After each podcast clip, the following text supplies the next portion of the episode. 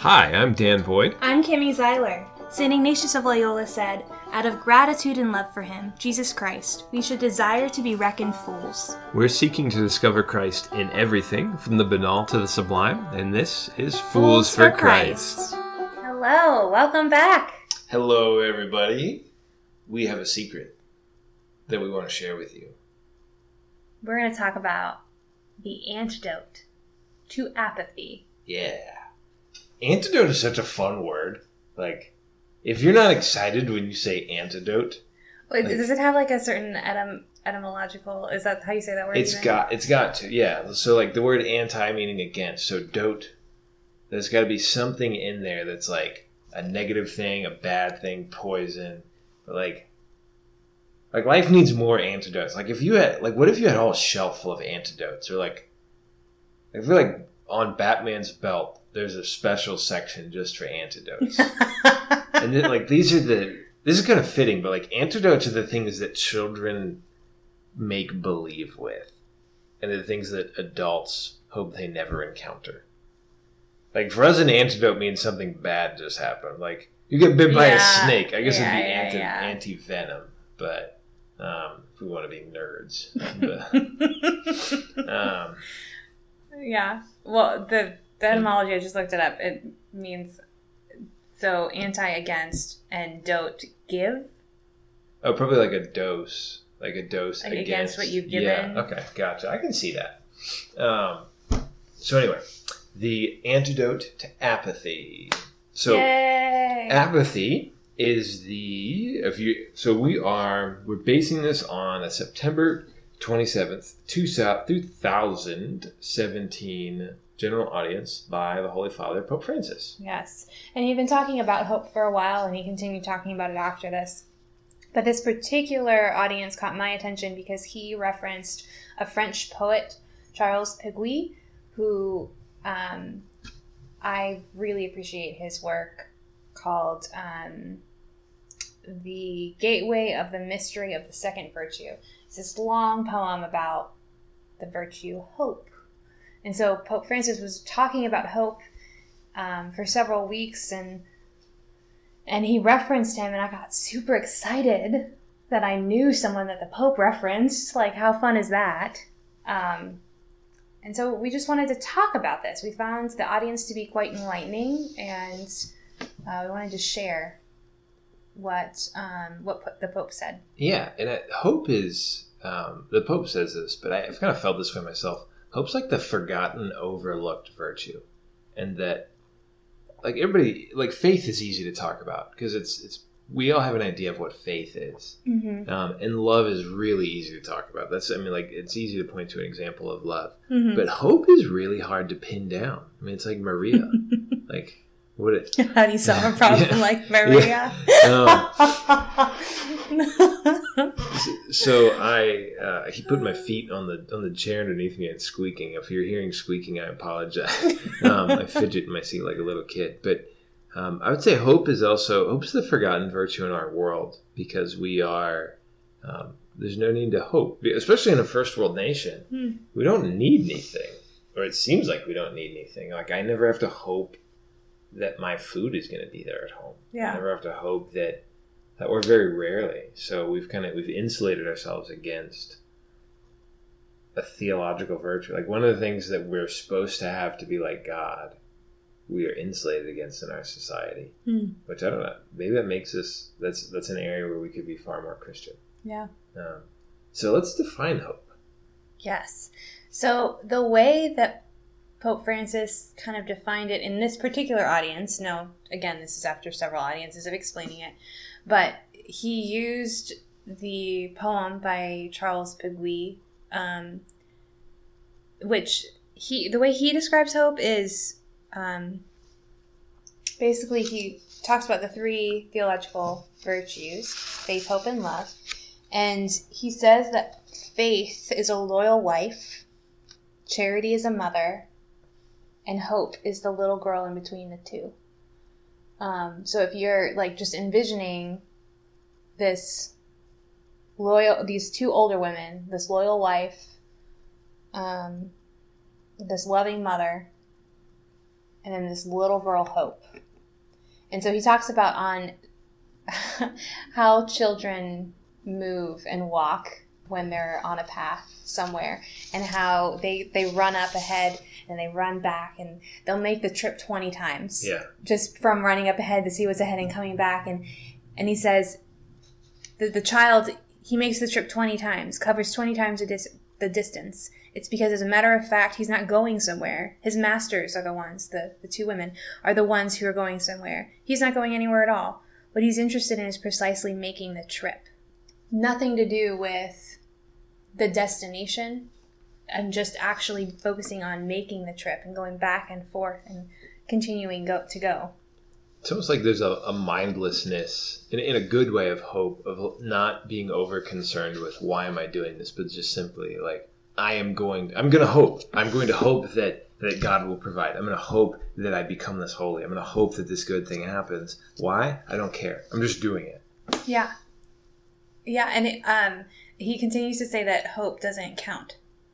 Uh, hope doesn't like count the cost. Doesn't calculate. Um, well, if hope does calculate, it's just for the fun of it. It's it's not because the calculation means anything Yeah. you know um, and then he ties that pathway that journey into the great procession towards salvation so the days pass in procession and we pass in procession through the days. What's important is going to keep going. That's what matters. And how you go. It's the road you travel. It's the traveling itself. So he was he was like one of the first people to say it's not about the destination, it's about the journey. And I, I mean, obviously, like the destination of heaven is uh, like that's the reason we move forward. But it's, it's sounds like hope is what helps us delight in where we are. Like it helps us delight in the lot God has given us, and perhaps Mhm. not be not be depressed and think like, okay, I'm in, you know, I'm, I'm middle aged. I'm not going to go to heaven for 40 years. I'm just going to like slog it out. yeah And that's the, that's not the mentality of a child. Like if Mhm. a child's on a walk, they might they might get tired and be like, "When are we going home?" But if they're still having fun, yeah then they they kind of zip all over the place. Like, "Hey, look at this flower! Hey, look what I found!" And they, they almost grab their Yeah. parents nuts. Like, stay in one spot. Like, just, I'm really, you're, you're exhausting me to, to, to run after you all the time. Uh, but the child doesn't like they don't get tired because they're Yeah. not they're not thinking about their energy. Yeah, yeah.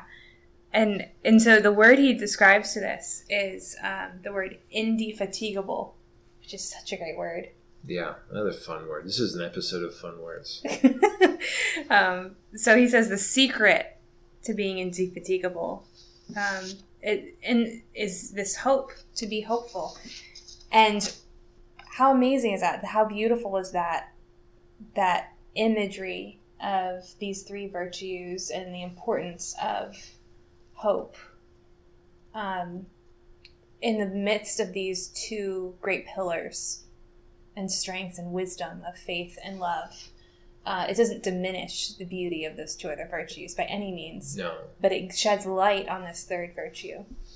when we were talking about it before we started recording, I loved the image you used of this, so this like this child just running back and forth between the two women, um, almost like communicating in a sense. I Mm. don't know if that was the the intention of Peguy, but this was what I got. And then like running running ahead to the destination, and running back, and, and, and running behind, and um, I mean it's just constant, never like in, infi- indefatigable.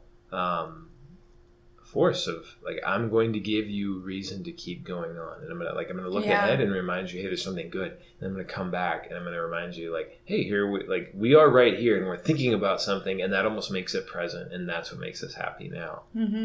Um, and the this definitely, I think I know why Pope Francis is is like coming to this because one of his favorite, his rally cry almost is Christians should not be gloomy and, and depressed looking. Mm. Yeah, yeah. And hope is the virtue that rips us, almost like yanks us back from the future into the present moment and says, "Yes, we are going to heaven. Yes, like the we are we are destined for eternity with God." But we live that reality a little bit right now, and we cannot deny, we can't forget that salvation is about the future, but it's also about right now Mm-hmm. and that we like we have been redeemed and we are being redeemed and we enjoy the goodness of God right now. And hope is, I mean, this is like all the way back to St. Thomas Aquinas and probably before. Hope is what makes the joy of salvation present right now. Mm. Like we, by hoping for the, that thing, we get the thing we expect. Hmm. And so Pope Francis is giving people the antidote for apathy, the tool to like to be happy right now and to be witnesses of hope Yeah. and of joy to the world. Yeah. That's awesome. So this this general audience is full of great quotes. Some of the I would say his like I don't know who translated this, but he deserves a high five and a cappuccino in Italy wherever he is. Um, because they're delicious there. Yeah, but he. So I mean, Pope Francis. This reminded me just how much of a wordsmith he is. Um, we've had, I mean, some popes with really, really great linguistic abilities, but he's really shining here. Um, so we just kind of took a selection of what we thought were the best quotes because they illumine the uh, they illumine the mystery of what Pope Francis is talking about. hmm And so he talks about this line is so great. He says, "Hope is not a virtue for people with a full stomach." and that is why that is why the poor have always been the first bearers of hope. And I, um, I, I get this. Mm-hmm. Like I know, like this is to me this is one of the reasons I fast in life, and one of the reasons the church asks us to fast. And I'm grateful because when I've eaten all of the chocolate chip cookies and I've, uh, you know, I've gone to the to the pantry as many times as I want, and I've I spent a lot of money at the grocery store. I'm just kind of like, eh, all right, I've had it all. Now what? And there's by constantly satisfying my senses. It's almost like I, I kind of numb myself. Like I, I get I get bored Mm-hmm. with life Yeah. because I'm I forget that there's need for more. Um, Yeah. so yeah, that like this is why I, I would say we insulate ourselves in this country because it's so easy to, even if we don't get everything we want or need, we can we can satisfy so many of our senses. Mm-hmm. So we can buy fairly inexpensive food to make us feel full, um, and to satisfy those sweet and salty cravings. And we've got our phones with us all the time, so we never have to be bored. Yeah. Yeah. Um, Well, and yes, and you're you're taking a very um, a more literal approach to yeah, this. I am. Yeah. When you look at it from even a general perspective, I just see it as like that. I mean, I just I saw The Greatest Showman uh, recently. It just came out on DVD, and there's this beautiful scene at the beginning where he's like talking about all the dreams he has of wanting more. Of you know, he's explaining to his future wife. It's like their little love song at the beginning. All the things that he wants, all the dreams he has um, for their future, and that desire for wanting more out of life. That's what hope is. And being in touch with that wanting more is central to our faith because we're always wanting the more that is God. Yeah. And there so when you're I think when you're satisfied by the things of the world you forget that's what we're made for and that's what really gives us happiness but it can be the things of this world can be just enough to, to kind of make us content enough to not do anything yes. Yes. Yeah, I hear that. Oh, and then here, you liked this line. So on the night of the first christmas the world was asleep laying upon a bed of acquired certainties like I, that was i think that was what made me like just that line uh, laying upon a bed of acquired certainties like i was i was really like he says it with a sense of disdain Yes. um, like in almost like a slightly humorous way. Um, but that's um, I would that's the anti-hope message of the world we live in, um, and that we are we love our calculations. So going back to like hope it doesn't yeah, calculate. We yeah. love acquiring certainty that um, we will not have to face certain hardships Mhm. and we almost we make that our goal so that um, this I hope I don't sound un-American. In fact, if, if anything, I'm, I'm I'm begging and pleading like let's make America more virtuous. Like let's let's be inspired by the theological virtues and not by um, the desire for acquired certainty. Uh, Mhm. because from the almost from the moment we start educating children, we educate them to to acquire certainty, the certainty of of income, the certainty of retirement, the certainty of health, and um, those are there can be hiccups in life that Mhm. do not derail us from our true our true calling, who we are called to be, Mm-hmm. um, and that I think we confuse people from a very young age, and we confuse ourselves by acting as if those acquired certainties are are reason for being. And yeah, and the end of themselves, Yeah. in and of themselves. Yeah, and so I, I don't want to say you know nobody nobody planned for retirement. Um, I, I have friends who who make a living doing that for people, um, but I mean Jesus does say, and I think we have to take him at his word, even though it's challenging. Um, to the man who said to himself, "I have plenty stored up in my barns; Mm-hmm. I will sit back and relax." He says, "You fool! Do you not know that this very Yeah. night your life will be demanded of you?" Um, Yeah. so that's um, it, that line, laying upon a bed of acquired certainties, that convicts me because I I feel like I'm laying upon a bed of acquired certainties when Jesus was born into the world. Like how often do I on on Christmas or during the season of Advent go to sleep resting in the safety of my own work Mm. rather than trusting in the Savior of the world Mm-hmm. in Wow. the season of hope. Yeah. Yep, I think that was just like a mic drop moment. I don't know how to follow that up. Uh, so let's just go to the next quote. well, okay, so the next thing that is sticking out to me right now is uh, he calls the wealth of the most valuable asset that exists in the whole world. He calls it the desire for change. And so that's almost another definition of hope. Yeah. The like the person who hopes is the one who's hoping for a better life, like some kind of change. Mm-hmm. So spiritual change, physical change, emotional change. And that sounds very American, though. It does, yeah, and I think that's okay. I'm okay with that. Um, like that, it's a that to me that's a beatitude. Blessed is is he who hungers and thirsts for righteousness, Mm-hmm. um, which you could almost dub like just the way the country speaks now, uh, like to desire change, to work for change. Yeah. is almost equivalent to saying to work for justice Mm-hmm. because that's what people mean by that Yes. Yeah. So um, he goes on to say at times, having had everything life offers is a misfortune. Which is counterintuitive. Ouch! yeah. So that means we are better off to have not had had everything life offers. I know exactly what he means though. So this is like this is cs lewis. I, i'm going to try to set the record for most references to cs lewis in a podcast and then i submit that to guinness but um, the like that desire for something that nothing in this world can satisfy is Mhm. evidence for the existence of God. And the one who, who perhaps has not arrived at that conclusion, if they've had everything and found no satisfaction, will become dismayed. Mm. So if you don't if you don't have the gift of faith or that revelation that, oh my goodness, because I'm still hungry, Mhm. even though I've had everything there is, there must be something out there that's not of this world, Mm. then you are going you you could just despair. Yeah. and I mean, eat, drink, and be merry, for tomorrow we die. You know, there's only only so much satisfaction.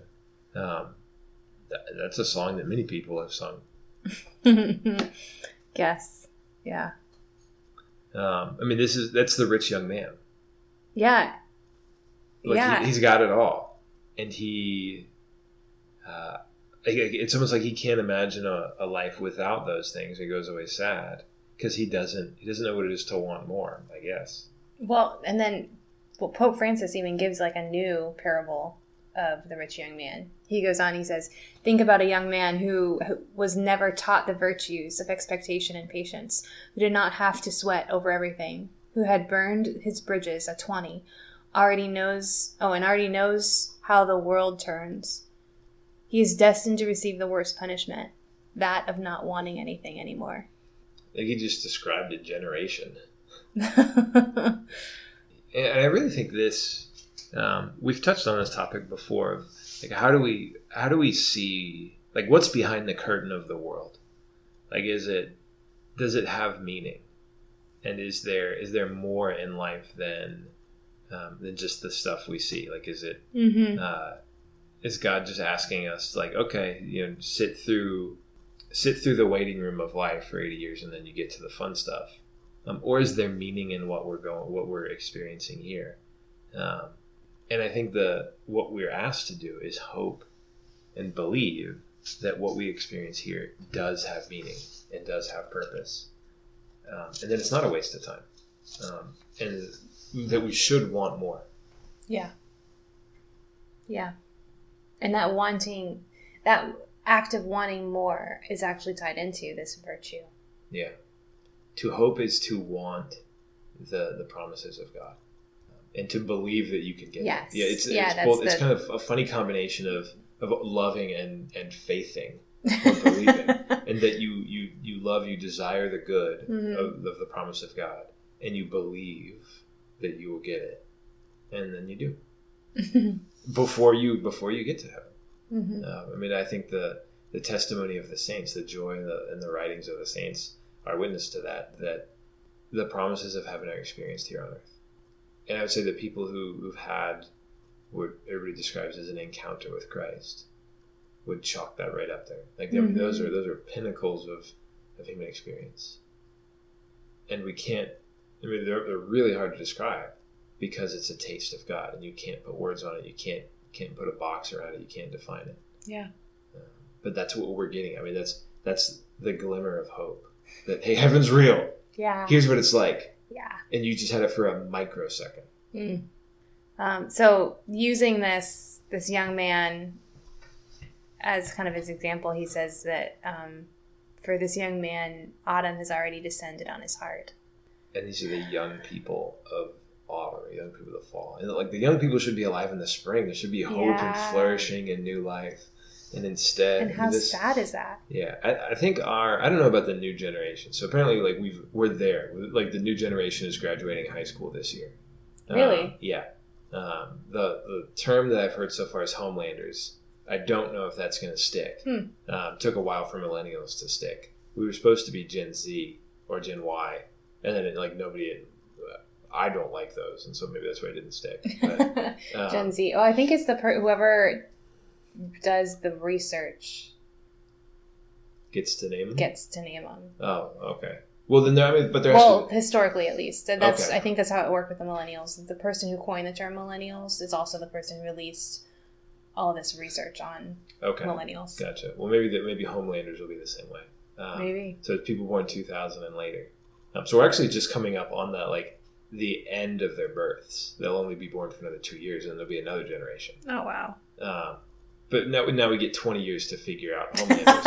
um, but I would say like millennials are we are the young men and women on whom autumn has already descended in our hearts. I mean, we're like the tropes and the memes about millennials are we're jaded, we are uh, we have irony. And yet somehow at the same time though, yes to all that. And somehow at the same time we also believe that everything will work out.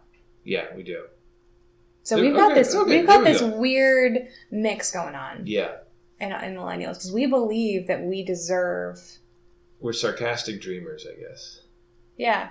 Yeah, we're definitely jaded. We definitely have a thing with authority. Yeah, Um, which I mean, granted. we've Actually, we've seen a lot. I'll back out of that one. I like authority. I like being told what to do. But my dad. I think I got that from him. Um, but no, I definitely see like it, and it drives me nuts. I'm like, why won't you just listen? Like this is, it's not hard. Like just do what the government asks you to do. so obey the speed limit. Yeah. so yeah, but he is describing an aspect of our generation, of our because we're both millennials. Yeah, Um, but I don't I wouldn't say that we're a hopeless generation. No, no. We're definitely not hopeless, but we're we are hopeless in the, in a certain aspect yeah, um, because we are jaded. We are yeah.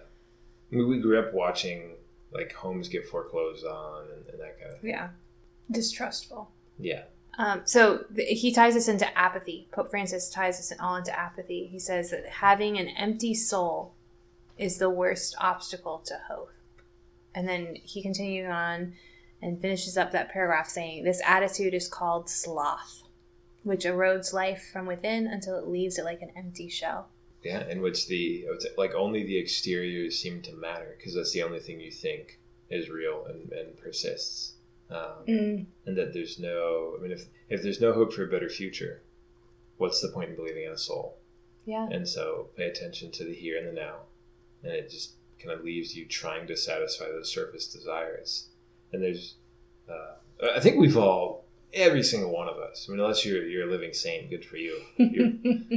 Thanks for listening to the podcast. yeah. Please give us a call. Uh, We'd love to chat, chat with you. but we i think we've all gone down the path of trying to satisfy Yeah. the deepest desires of our hearts with just stuff um, and probably hitting a point where we think okay it's not going to get any better than this hmm and that like side note that's why we have the liturgical seasons to snap us out of that. Like Mm. advent and and lent always kick me in the keister.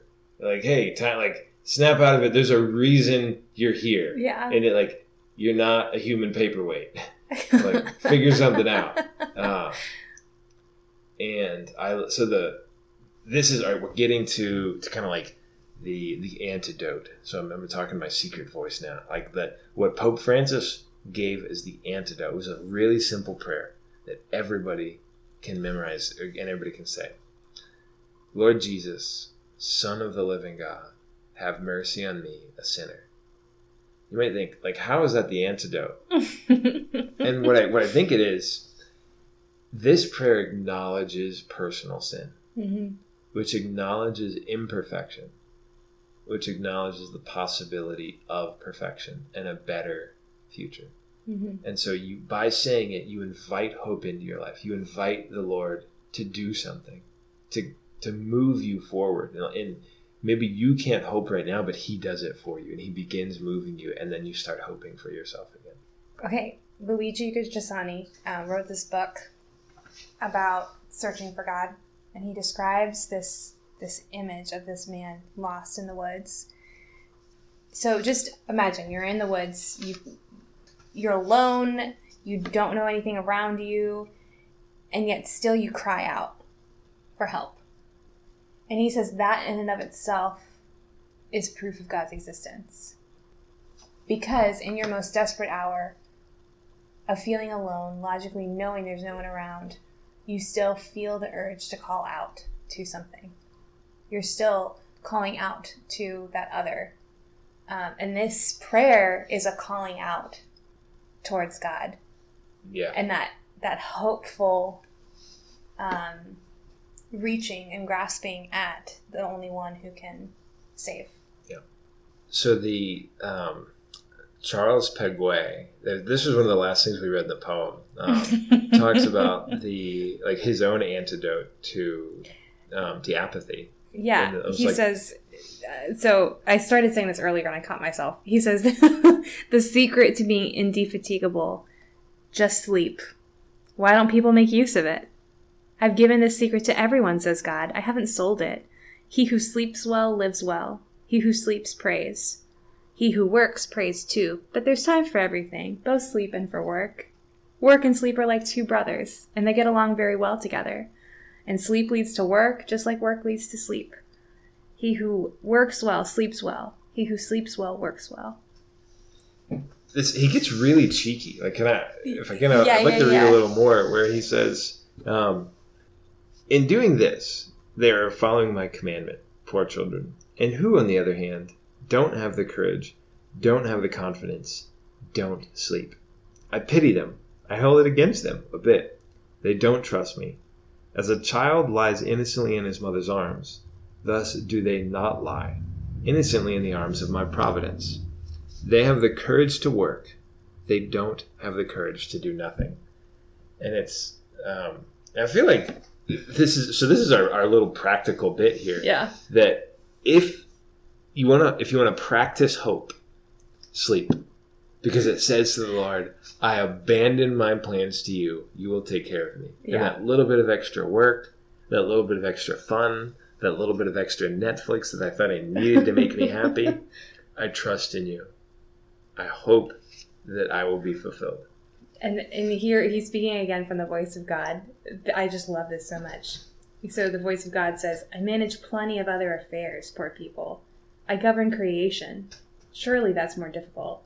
Maybe you could, without much loss, leave your affairs in my hands, wise men. Surely I am as wise as you are. That's a mic drop from Charles Oh, Love Peguy, it. Speaking Through God. Love it. So, challenge for all of us sleep more, hope more, be like children. Amen to that. Thank you, everybody. Have a wonderful week. We'll be back with you here on Fools for Christ. Until next time, God bless.